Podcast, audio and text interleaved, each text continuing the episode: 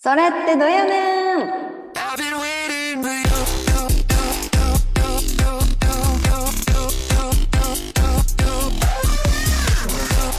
はい、始まりました。皆様こんにちは。クリスチャンの疑問に寄り添うトーク番組、それってどやねん、それどや、55回目の放送。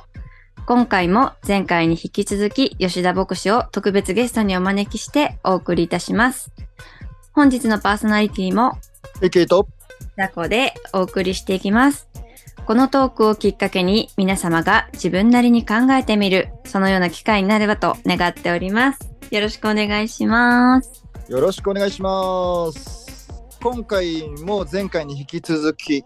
えー吉田先生にお越しいただいてます。吉田先生よろしくお願いします。よろしくお願いします。お願いししまます。前回非常にあの興味深い話を、なかなか切れ味のある証でしたよね。うん、いつ救われるんだろうと思います。すごい。そうね、そうね。熱いもあにじ救われたかなと思ったら、まだ先があったっていうね。ね、いろんなご経験をされていて、今日はですね、前回あの救いまでのお話をお伺いしまして、あの今牧師をされているその献身に至った経緯ですとか、現在のご活動ですとか、まあ、これからのこととかいろいろお話できたらなと思っております。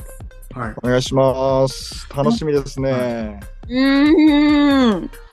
あの前はあの救ってくれくれはくださった話をして、うんそっからうまあ、ん。もう人生やり直したいと思って、うん。もうこの聖書の話、イエス・キリストのことを伝えようと思って、うん。で、まあ、外にいる母とか、あの、面会に来てるくれる牧師先生とかに手紙を書いて、まあ、うん。出所したら、あの、聖書の勉強してみたいっていうことを書いて、で、でも5月かな、4月だったんですよ。5月ぐらいかな。だからもう入学できない時期に、ああーの出所やったんですよ。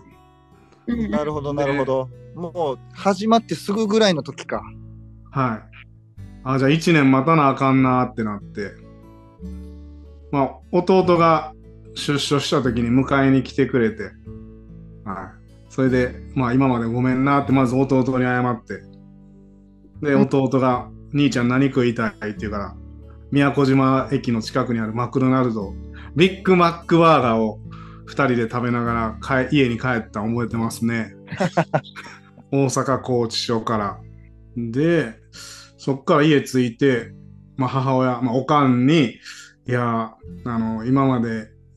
なんか、クリスチャンバカにしててごめんな、みたいな。あの、うんこれからは聖書を勉強をして、牧師というか、イエス様を、まあ、わかりやすく伝えれる人になりたいと思うねんって言ったんですよ。うんうん。ほんじゃまあ母親は、いや、私は4人子供いるけど、1人でもいいから、あー神様の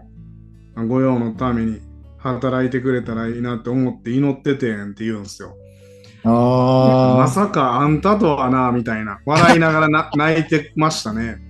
あ。へえ。で、一緒に、まあ、ん泣きながら、まあ、初めてちゃんと、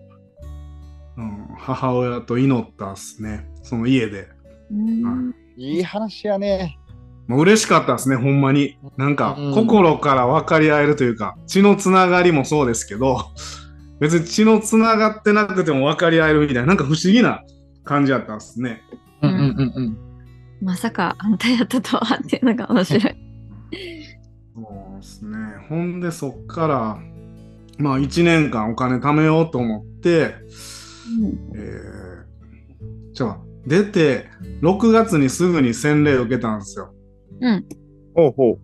う。んで、そこから、あの、デイケアって老人ホームと介護施設、あの、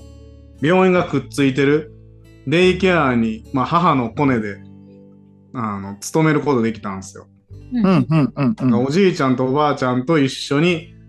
レクリエーションとかボール遊びしたり、食事介護したり、おむつ交換したり、入浴介助したりっていう、もう嘘みたいな仕事に就くようになって、ちゃんと昼間、まさには使いえる仕事やね。、ちゃんとうん昼間働いてなんやろちゃんとお金稼ぐというかうん社員になってそれを、まあ、1年間じゃないの9ヶ月しましたねうんあの外に出所してからもやっぱ今までの悪い付き合いってあるんですよ、はいはいはいはもうい。それをどう断ち切ろうかっていうので必死やったんですねなるほどなるほど。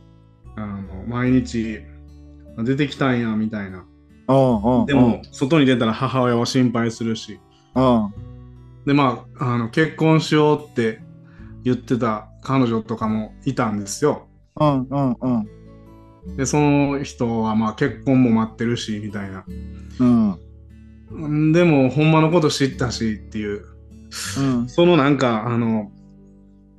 板挟みやったんですね本当のこと知ってる自分とうんいやまあ嘘ついてでも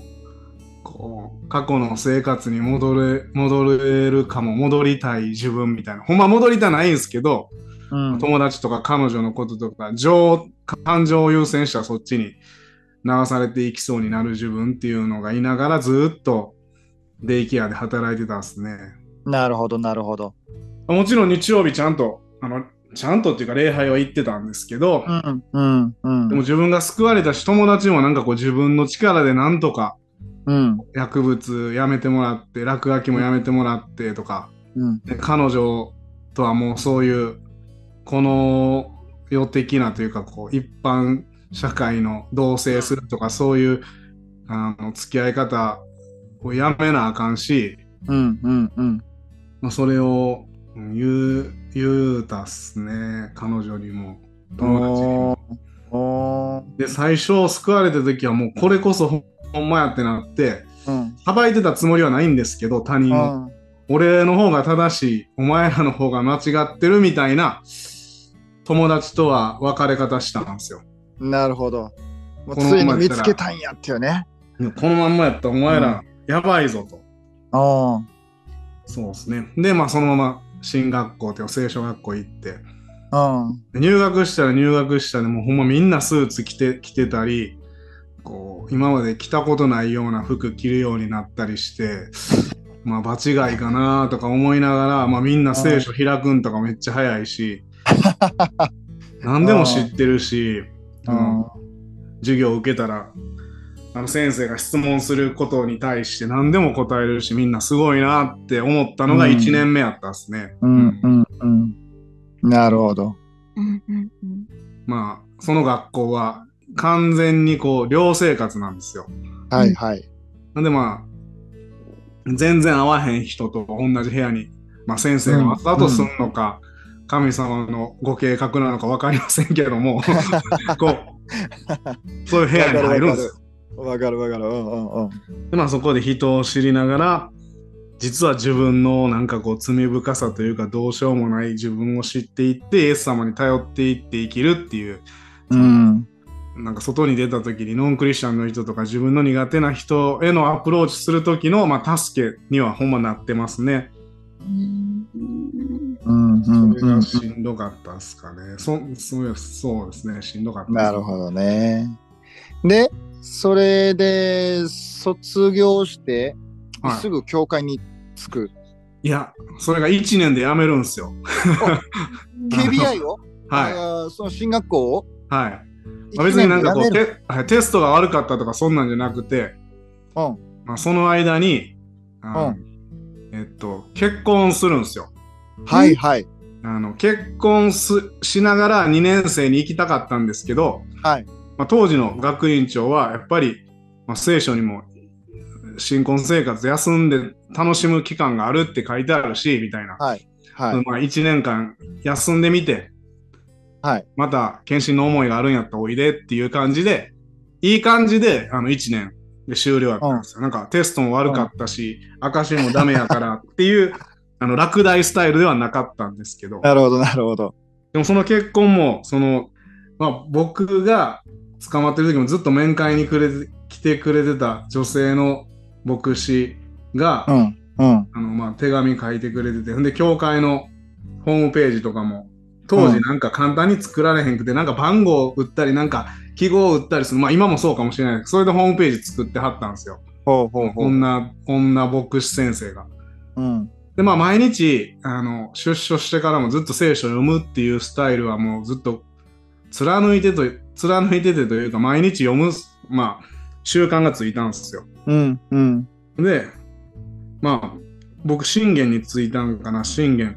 あなたのしようとすることを主に委ねよ。そうすればあなたの計画が揺るがないって16の3節にあるんですけど、うん。そこを読んだ時に、なんかその前の彼女をどうするかとか、友達をどう救うかとかってめっちゃ悩んでたんですよ。うん。でも、自分の力で救うんじゃなくて、神様に信頼するんやっていう方に、なんかこう、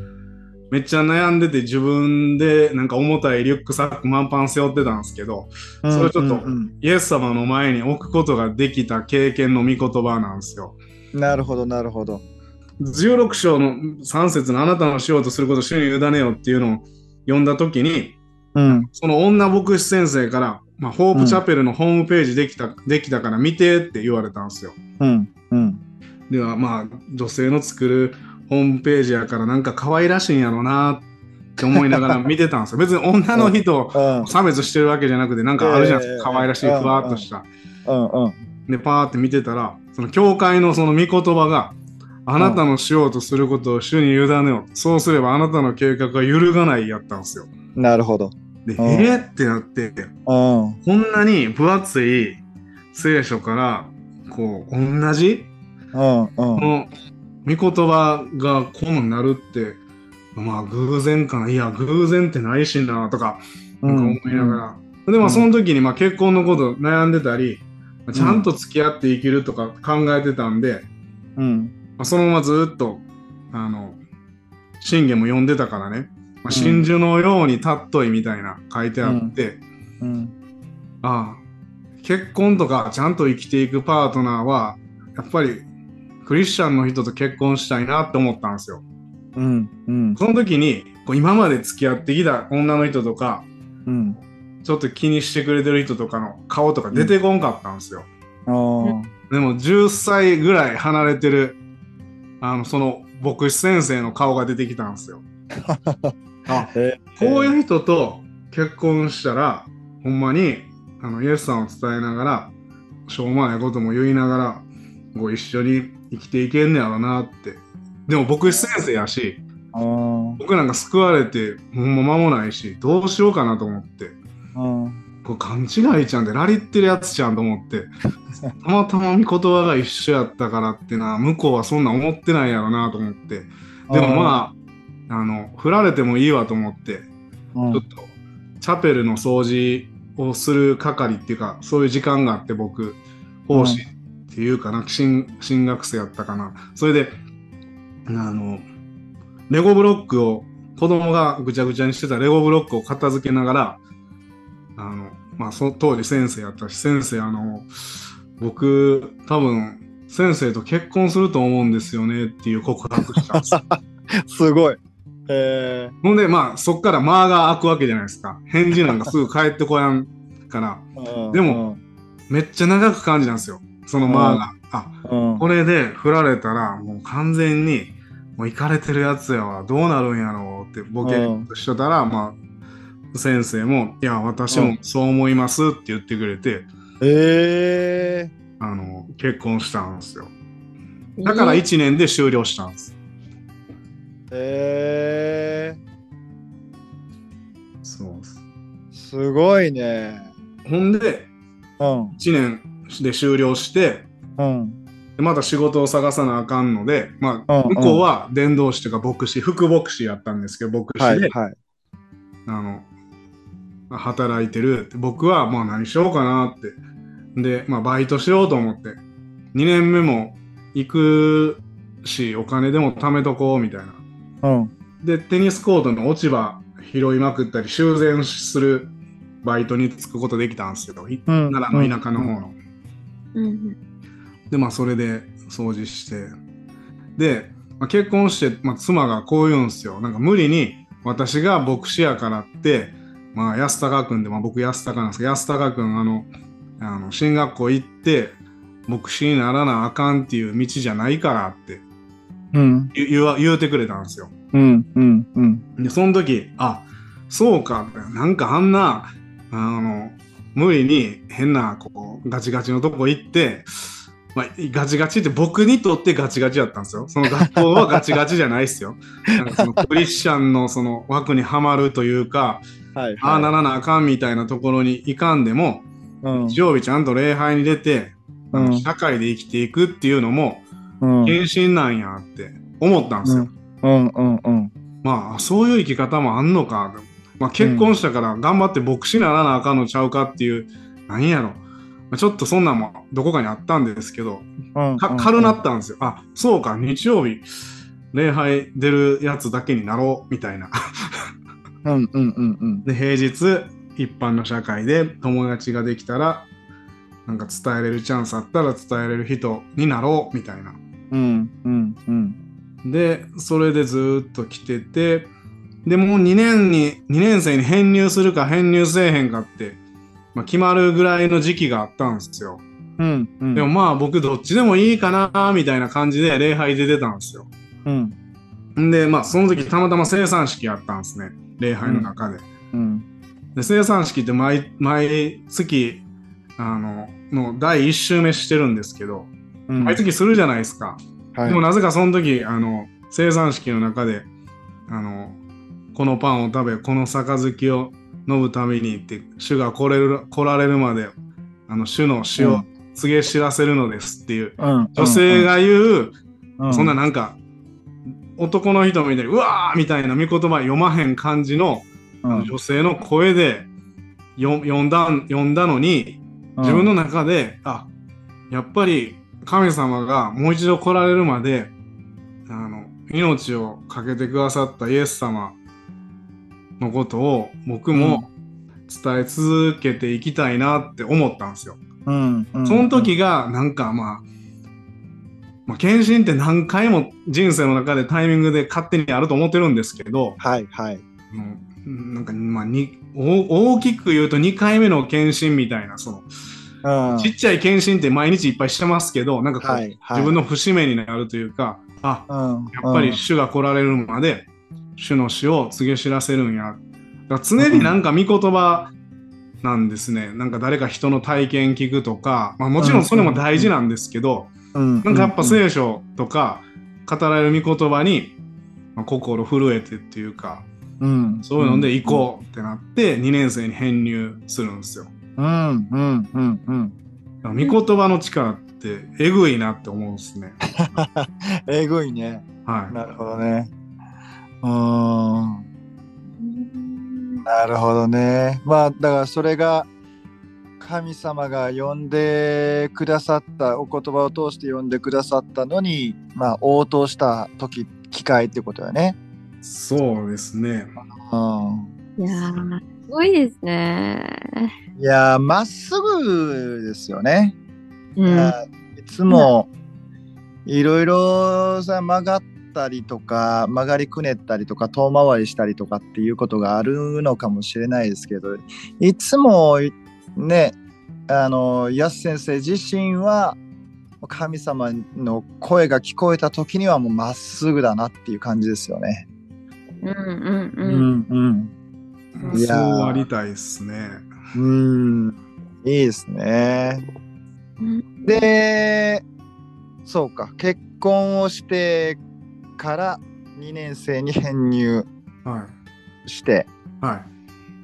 い。で卒業して、はい。2年生行って、3年生になって、はい。卒業っていう形になります。なるほどだから4年かかってるやつみたいに。あ休学の間はあそのブランクの間は1年か はい。1か年間ですね。なるほどなるほどえだからなんか人生で、なんか自分で行きたいって思った学校を初めて卒業した瞬間が嬉しかったですね。ー、やっあぱあり。なるほどねなるほほんどまになんかうん嬉しかったですね。明確な目的意識もあるしねはい。うんうんうんなるほど涙涙しましたねなるほどなるほど卒業式とか泣いてるやつほんまダサいなと思ってたん ですけどまさか泣いてるやんって面白いなそれへえそれが何年何いつの頃10年ぐらい前ですね。なるほど。はい。9年かな。はい、9年。 9年。はい。で、えー卒業して、えーご夫妻で、まあ、牧師として。そうですね。でもすぐに、あの、牧師じゃなくて、教会の伝道師みたいな感じで、はいはいはあいの。グループのうん JEC って日本福音教会の中の伝道師。うんうんうんで、そこから、まあ、補教師って言って、まあ、副牧師みたいなポジション。はいはい。補教師っていうのがあって、うんで、その後、正教師っていうので、うん。なんやろう、正教師になるとどこでも牧師になれるっていう。はい一は応い。、一応っていうか、まあ、ちゃんと、うんうんうん。まあでも、実まあ際、大体どこでもね。はい運う運ん転免許みたいな強い力はないですけどね。はい、はいはい。でずっとお二人一緒の教会で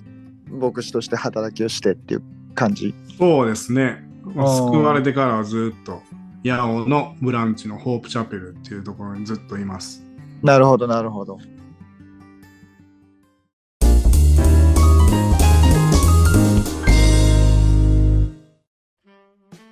今はその教会の働きとその教会の他のはな働きだったらどんなことをしておられるんですか教会ではもちろんメッセージがメインで、うんそのためにはい時間、時間ね、くださって、うんうんチャペルで準備したり、家で準備したりっていう、ほんまうにん貴重な働きさせてもらってうます。んうんうんで、メッセージの週じゃない時とかは、うんあの友達に会ったりうんあの西成に行ったりうんあの近所の友達となんか立ち飲み屋さんを巡るみたいなのついて行ったりへえあとはまあなんか絵描いたりとかはいはい服とか作ったりとか、まあ、デザインですよあの一から縫製でミシンで縫うとかじゃなくて、はいはいではいはいうんうんうんなんかそういうことをさすさせてもらってますねはい。えーね、ゆりちゃんがね、あのーこの前オープニングで前々回のオープニングでちょっと、あのー喋ってましたけど、うゆりちゃんの部屋をおーやす先生が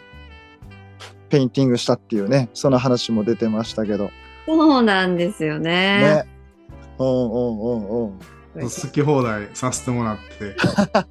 ほんまね、家族ぐるみで関わらせてもらって、 ほんま申し訳なかっ たです。めちゃくちゃ豪華なご飯とか出てくるんですよ。でもほなんんかまに。してしまって動かなかったです。朝、昼、晩って全部飯出てくるんですよ。えー、3日間ぐらいかかったんでしたっけすごいっすよ、ほんまに。僕、パン1個とか、うんなんかもうゼリー、ウイダインゼリーとか、そういうの準備してくれてると思ってたら、もうお父さんが一から作る唐揚げとか、えーすごかったです。はいいいな僕も行きたいなすいません、ありがとうございます。それ以外も、あの、西成っていうのは、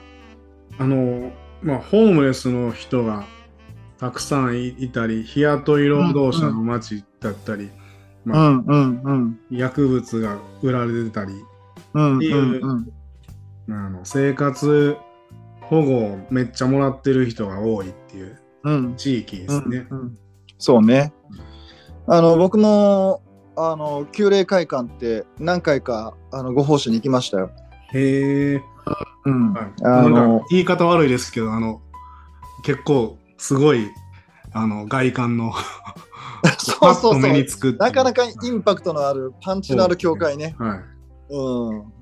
でもす働きはすごいなと思ってね。そう365日はい。あの炊き出しをして。はい。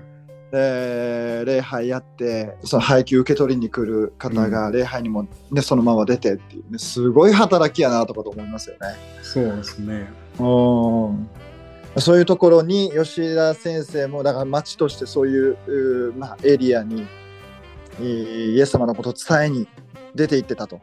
そうですね。まあ中中学校、高校と言ったら、まあ、遊ぶ区域というか、自転車でちょっと行ったらそういうところが西成やったんですよ。うんうんうんで僕の時はなんかこう泥棒市場っていうのがあって土日かなになったらそのメインストリートっていうかまああの南海の南海線沿いのおう線路の下らへんとか全部あのフリーマーケットになってたんですよ。ほうんここに行ったら変なあのビデオが買えるここに行ったら変な薬が買えるみたいなこうう、へえ今はもうやってないですね。うんうんうんうんそうやったんすね。でもまあ、自分も、あの、ホームレスのおっちゃんに出会って、なんうか、んうんまあ、救われるというか、そんな経験したし、なんか、そうよねうんうん、うんもう自分ももしかしたらここにいる人間やったかもしらんしなとかああいろいろ思ってるんですけど、でも一番大きいのは、その学生の時に、うん2年生の時かななんか1年生の時からあったと思うんですけど1ヶ月に1回木曜日キリスト教倫理の授業を持ってくれてる先生がうんあのそこに行こうっていうで参加者募って手挙げた人だけ行くっていうことをしてたんですよ。えー、え大学ってこといやあのその KBI の時にああ清書学校 KBI の授業でねうはいんうんうんへえで、そこで行って、あの、一人の、あの、おじさんと出会ったのがきっかけですね。なんかこう、もっと街あそうなんや街街に出会っていくっていうか、人に出会っていくっていうのか。まあ、そうですね。あ、なんか、東さんっていう、ほんま、ずんぐりむっくりって、僕がずんぐりむっくりっていうぐらいから、ほんまにずんぐりむっくり の、60過ぎたぐらいのおじいちゃんというか、男性がいたんですよ。うんうんその人と出会って、で、し西成の市民館の1、2、3階かな ?3 階の広いところを借りて、うん最初に、じゃあ最初に賛美、メッセージあって、その後、あの炊き出しをして、うんあのご飯を配給するっていう礼拝を学生の時にうん手伝ってたんですよ。へえそれがきっそかけれが一つのきっかけかそれではい卒業してからもそこに、まあ、出向くようになってっていうことかはい。へえ誘うのに三角公園っていうあの公園やのにビニールビニールシートをやったりコンパネで家作ってるみたいな場所があるんですよ西うのんうんうん三角公園、四角公園って、うんうんそこに行ったりして誘ったりするんですけど、まあ、なかなか、あの言っても誘っても来てくれないんでうんあの学生みんなで行った時、まあ、女性も一緒に行くんですね。うんうんあの、この綺麗なお姉ちゃんがギター持って歌うから見に来てやとかこうこうちょっと冗談を交えながら誘うっていう方法をみんなで取ってたんですよ。うんうんうんで、まあ、そこで出会ってでその東さんも出会ってで賛美歌が歌う歌い出した瞬間なんか席バッて取って帰りはったんですよ。あうわせっかく誘ったのになこのおじさんと思ってまあでも僕まだはいあの炊き出しの配給手伝わなあかんかったしすぐに追いかけることできひんかったんですよーうんうんでまあそっから、まあ、時間が経っうんてんでもう一回会えるチャンスがあるんですようん西成行って東さんうとんでその時に会ったらめっちゃ暗い顔してはってうん「胃がんやねん」って言いはったんですねへえまあ、僕その、まあ、道端で祈るとかあんま好きじゃないんですよ。あのあの 声大きく出してとかうんから、あもう祈らずに祈ってますって言って別れようかなって思ったんですけどうんいやちゃんともしかしたら今日しか会われへんかもしらんから短く祈ろうと思って東さんあのあんま僕こういうとこで祈るの好きちゃうねんけど祈っていいかなって言ったんですよ。うんうまんあ東さんの胃がんが癒されますように苦しくないように助けてくださいみたいな「アーメン」でそれで別れたんですよ、まあ、礼拝に来てくれず、うんで3回目会えるかなって思ったら、うんなんかちょうど KBI が冬休みあって、うんうんまあほんまにあの参加者募ってしか行かへんっていう先生も行かへんから学生だけ LINE でやり取りしていくみたいな。うん。まあその時も僕、うんまあ、な奈良に住んでるし近いから行くって手挙げて行ったんですよ。うん。その時はもう東さんがいつもおるらところらへんにおらんかったんですよ。おまあ、死んだんかなって、まあ、思ったりとか、おまあ、いろいろ探し歩いたけどいなかった。で礼拝出て炊き出しして帰ってでまあ鶴橋で乗り換えやからいやー東さん亡くなったんかなと思ってまた来月行く時、まあ、イエス様東さんおったら会わしてくださいって祈ってで次学校始まってで学校のみんなで行ったら東さんに出会うんですよ。おおおおおおお俺なってがんあの病院行って取ってもらってなちょっと元気になったわみたいなええありがとう。んで、あのまだちょっと痛むけどな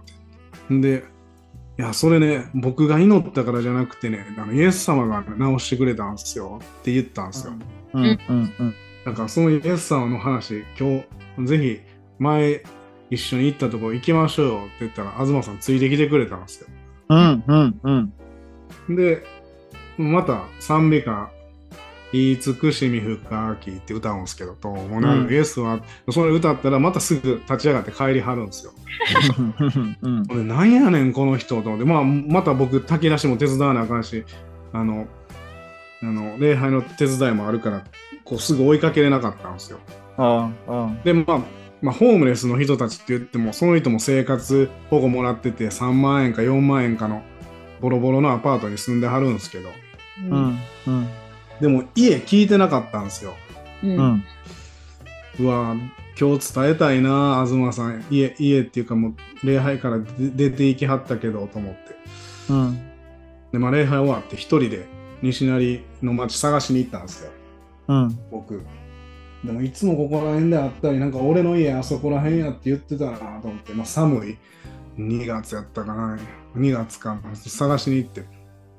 全然見当たらないんですよ。うんまあ、ここら辺やなって言ってるところで、東さんって叫びまくっても全然変な人に睨まれたりするだ けで、でもう諦めてたんですけどなんかまあ、んちょっと外観ボロボロのマンションがあってまあ一回全部こう窓開いてるんですよこう 冬やのにうんううんんでまあもしかしたらこういうところに住んではるんかなと思ってパッて覗いたら東さんおったんですよ中にええでうおーって「東さん!」って言って目合って「おお兄ちゃんか」って「来るか?」って言って家あげてもらえたんですよその時ああああで家入ってももう2畳かなぐらいで1畳こたつでもう万年こたつみたいな感じでその上にテレビ置いてあってカップ麺置いてあって、ほんまにその何やろ路上で生活してるのが2畳版みたいなうん畳になんかご経験したことあんぞこれみたいななんかあのそこ上げてもらって。あラズマさんってなんでちょっと賛美歌とか始まったりしたら帰るんでなんかあれな昔聞いたことあるんとか言っていやーまあな西成にうん来ていろいろキリストのことは聞いてるから知ってるわなって言っていろんな人が、あ言う言うてはるわハイだのとかそれでご飯もらえるから行ったりしたけどなってうんで東さんここら辺出身の人なんって聞いていやちゃうよ北海道やあそうなへんーって、北海道がここに来たんってなんでなんって聞いたらこうまああんまし聞いたらあかんこと聞いたみたいな感じシーンってなってあ東さんって実は僕も僕もっていうか僕昔しょうもない人生やってってまあ前話させてもらったうんように話したんですよ、めっちゃ短いバージョンでうんううんんだからどんな人でも許されるから、おじさんも、東さんも許されんねんで、って言ったんですよ。信じてみいひんって言って。あの祈る祈、祈るだけやでって。うんうん今、酒とかタバコ吸うたり飲んでるけど、これ関係ないからってって言ったんですよ。うんそうか。でもな、わしな、実はな、昔な、まあ、そっからまた長い沈黙なんですよ。ううんんシーンってなってて。いや、実は昔人殺したんやって、こう、うん語るんですよ。うんうんあそれで来たん、ここにっていう話、二人でしてて。うんあの、東さんってその人を殺してしまったそのためにもイエス様は十字架にかかってその罪を全部背負ったんやでって言ったんですよ。うんあのもちろん被害者の人はすぐに許すとか無理かもしらへんけどうん人間には許されへんから神様が許してくれたんやでって言ったらこうボロボロ泣きはってううんんでヨハン第一ヨハネの一章の9節かな一緒に読んであの神は正しいから全部清めあの告白したら清めてくれるよってうんうん正しくしてくれるよってうん書いてあるとこ一緒に読んでうんそれで今までしてきたことを祈ろうって言って、うん僕に言わんでもいいから一人であ神様こんなんしてきましたこんなんしてきましたごめんなさいって祈ってみてってでまたシーンってなってうんで、アーメンって祈るっていうことは、ほんまに、ほんまですっていうことやから、もう救われたから、アーメンって言ったら救われてるからって言って。うんうんじゃあそのおじさんは、こんなんでええんかって。いや、こんなんでええねんって。 ってそのために来てんって。だから人間何にもええことしてないけど救われんねんで、これが福音やねんって。うんで、そっから、これ僕が言ってるから救われるんじゃなくて、牧師が言ってるから救われるんじゃなくて、聖書に書いてあんねんって言って、ローマ書の僕が自身が救われた10章の9節から12、13、11からもう一緒に読んで、うんあの彼に信頼する者は失望させられることがないってか読んで、うん東さん信じたんですよ。で、それからうん毎回木曜日になったら礼拝来るようになったんですよ。うんもうね、それで、あどんな人でもほんまに救われるんやってうん思ったんですよ。うんうんだうんだからホームレスの人でかわいそうやからうんあの行ってるんじゃなくて普通に一人の、まあ、近所の歩いてる人と同じように関わってますね、かわいそうやからやったら多分続かないと思うんですよ、うんうんうんそれで、まあ、西成に行くようになって今もずっとそれでおじさんとかおばさんとか救われるのとかあ目の前で見たりして不思議やなって思ってますね。あええそれはもうね一つの神様がヤス先生に与えてくださった働きですよね大切なねそうですうね。んうん罪の許しって本当にすごいねんなって自分が救われたことももちろんそうですけどうん他人が本当に人生変わる時めちゃくちゃ思いますねうんいっちゃ嬉しいですね、やっぱほんまに、あこのために救われてよかったってほんまめっちゃ思いますね、そういう人がそのホープチャペルに今もつながってるってことあの西成の場所でまあ西成のったあああそうなはいなるほどなるほど青空の下一緒に賛美歌って、うんうんであの市民館のひ一部屋借りてうん一緒に賛美歌歌ったり聖書の話してっていうえー、もう開拓やねすごいなうんうんうんみんなに福音って必要やなと思います。その東さんも、うんこうなんていうんですかね、申し訳ないっていう、その、うん抱えてすごい辛いところを通っていらっしゃったんやなと思いますし、うんうんうん福音って必要ですよね。うんうんあのね東さんの沈黙の中にその福音が入っていく余地があったんやろうなっていうのは思うよね。うんうんうん。うん、なるほどね。すごい。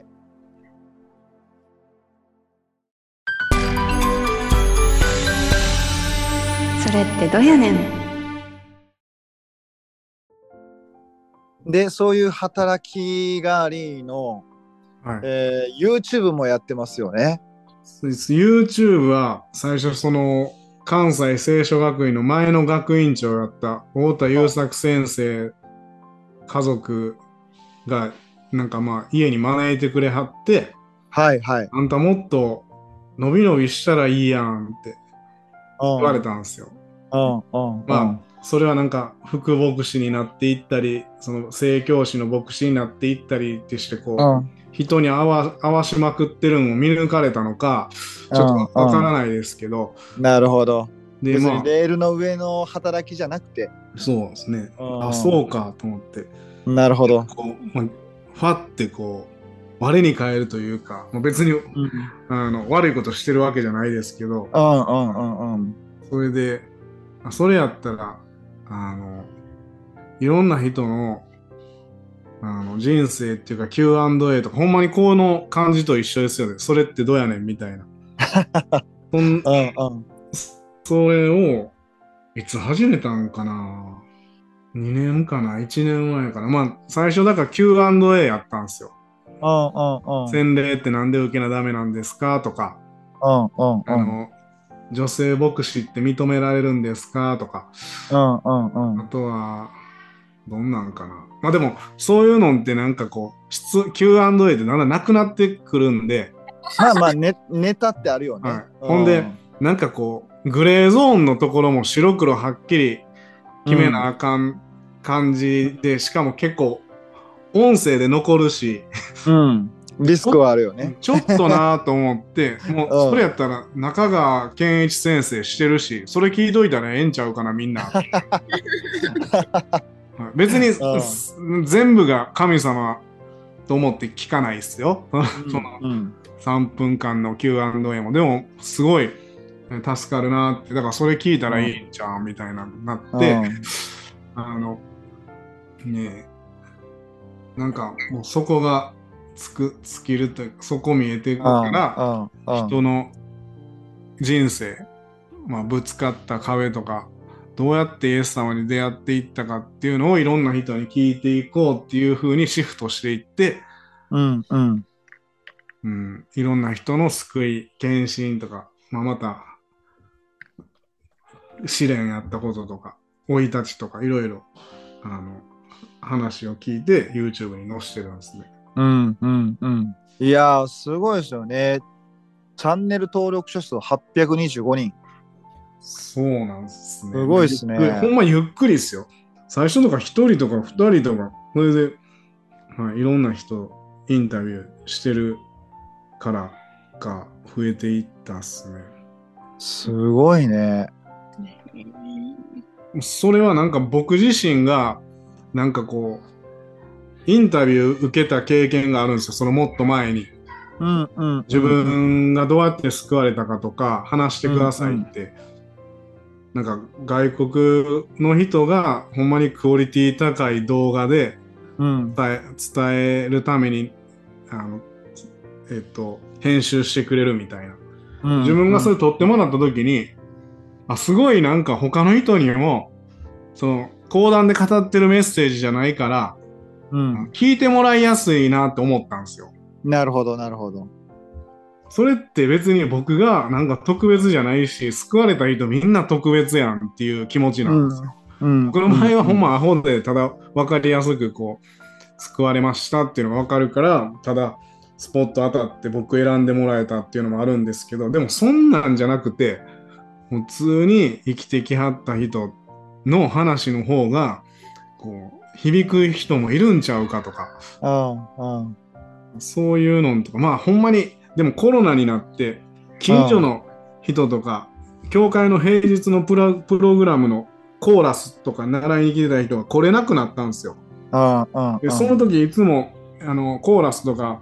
平日のプラプログラム終わった後5分7分とかそのノンクリスチャン向けのメッセージしてたんですよ。うんうんでそこで祈って帰るっていう人が結構いたのにもう来なくなったっていうのが寂しいなと思って。うんこういうのがありますっていうので、近所の人も見てくれるようになってるんですよ。うーんあこんなクリスチャンの人もいるんやね、みたいな。ううんんそれで、はなるほい。どモチね。ベーションは近所のおばちゃんですね。すごいね。結構いろんな人出てるよね。すごいね。うんうんこれから、じゃあそういう働きを、まあ、していって、先生のこれからのビジョンとか、うんなんかそういうこと、祈りの課題とかそういうことありますかいいじゃん。祈りの課題とかでも。祈りの課題は、まあ、メッセージ、なんかこう、いろんなことをさせてもらってるんですけど、うん、うん。結構信じてるというか、僕がこう、信信仰というか、こう、まあ、人が救われていく、まあ教会が大きくなるって言ったらちょっと変な言い方やけど、こう人がいっぱいうん救われていくっていうのは、ほんま見言葉やと思ってるんですよ。もちろん方法で集めたりとかあると思うんですけど、うん、うん。日曜日のメッセージはめっちゃちゃんと大事に準備うん、するつもりです。うん、まあうん、こうん、うん言葉でみんな生きるから、うん、見言葉は絶対こうおろそかにしたくないなっていうああ、あそうです。見言葉で人が救われるので、あ、うん、もちろん状況を通してり精霊様はもう無限っていうかもう有限じゃないんで、もちろん、もいちろんろ。なん働きあるんですけど、やっぱり与えられていることはうん、もうそれをしっかりずっと伝え続けたいなっていうのは、うん、うん、うん。えじじっくり備えるとかっていうこともね。あとは NPO が来年取れるんですよ。NPO、何のピースホープって言って、まあ、若者支援、うんうんまあ、近所の子供たちに子供食堂っていうか、まあ、駄菓子屋さんみたいな、なんかこう、貧しい人だけが食堂に来てお腹満たされるんじゃなくて、いや、今日ちょっとご飯めんどくさいわ、あそこ行ってき、みたいな。うん。なんかこう、お金持ってる家でも、こう、来れるような、 なんかこう、うん学習支援とご飯食べるとか、ちょっとイベントあるっていう、まあ、すでに教会でやってることの御言葉を語らん版みたいな、うん、うん、うん。社会的な働きだけに特化するみたいなことを、うん。まあ、ちゃんとチャペルに来てはる、もうすごい頭の切れるというか、うん賢い方が全部書類準備してくれはって、はいうん。それで、はい、まず子ども食堂みたいな学習支援みたいなのしながら、まあ、本当は引きこもりの子とかに出会っていけたり、あとは、まあ、僕みたいに悪いことして、まあ、あの成長する中で家庭が悪かったりとかそういう子とかが、うん住める家っていうかでそこの人、うんそこの子たちも一緒に礼拝に行くみたいなのが、まあ、今のところ、まあ、大きな夢というかそうなったらいいなっていうのはあるですね。はいその、すごいね、バイタリティが、先生の。そのバイタリティは、あれもしよう、これもしようって、どっから出てくるんですかね、その、エネルギーは。 NPO の件は、まあ、うんすでにしてるアドラムキリスト教会の野田先生と出会って野田英二さんああ、はいは元い。暴野田先力生あ暴力団じゃない暴走族やったはいはい。と出会ってそのまあ働きにほんまに水曜日だけあの参加させてもらって少年院から出てきた子に会ってるんですけどうん。まあ別にその東大阪だけで必要なことじゃないなとかうん。でも、野田先生に喋ったら「いや奈良でも必要あるよ」って言うんで、やってみみたいなんでまあうん、いろいろ調べて、はいうん。バイタリティっていうかやっぱりあ必要があるんかなとかうん。いきなりその福音を語られへん場所へはどうこうねじ込んでいけいけばいいんかなとか、うん。そういうのを考えると時に、まあ、そういう知恵うん。もらって、うん、なんか名詞が2個あるっていうのは、まあ、牧師にとってべあの便利かなってなるほどね。なるほど、なるほど。 NPO 法人で、まあ、子供たちを助けてます、あいいことしてるんですねの入り口からうん。ことするんがクリスチャンじゃないんですっていう話とかうん。が、まあそんなんなれたらいいなうーっん。ていうのはすごい思いますね。だってめっちゃ道徳的にちゃんと生きてはる人が寂しい思いしたりうん。のとか見てたらめっちゃ心痛いんですよ。自分なんかこんな道徳的に素晴らしい生き方してないのにおまけみたいに救われてだからまあいやいちやゃいんとや生きてほんまちゃんと生きてる人にも伝えたいですよ悪いことした人だけじゃなくてうん。うん。う暑いね。うーん。すごいですね。もうずっと行動し続けていらっしゃるっていうのはすごい。ほんとそうね。うん。そうね。これすえーごい楽しみですね。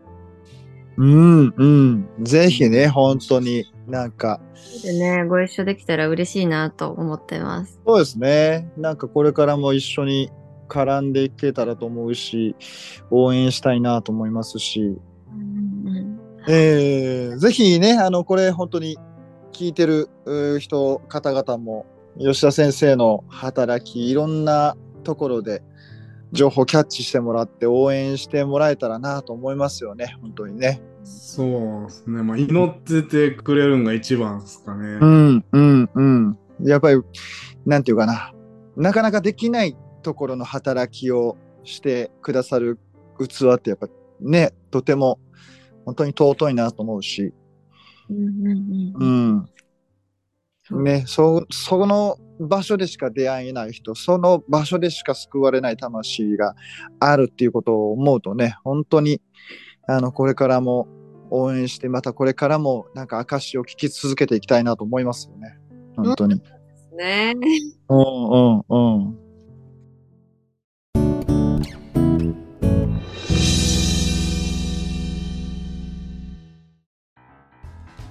本日のソルドヤは特別ゲスト八尾福音教会ホープチャペル吉田康隆牧師さんをお招きしお送りいたしました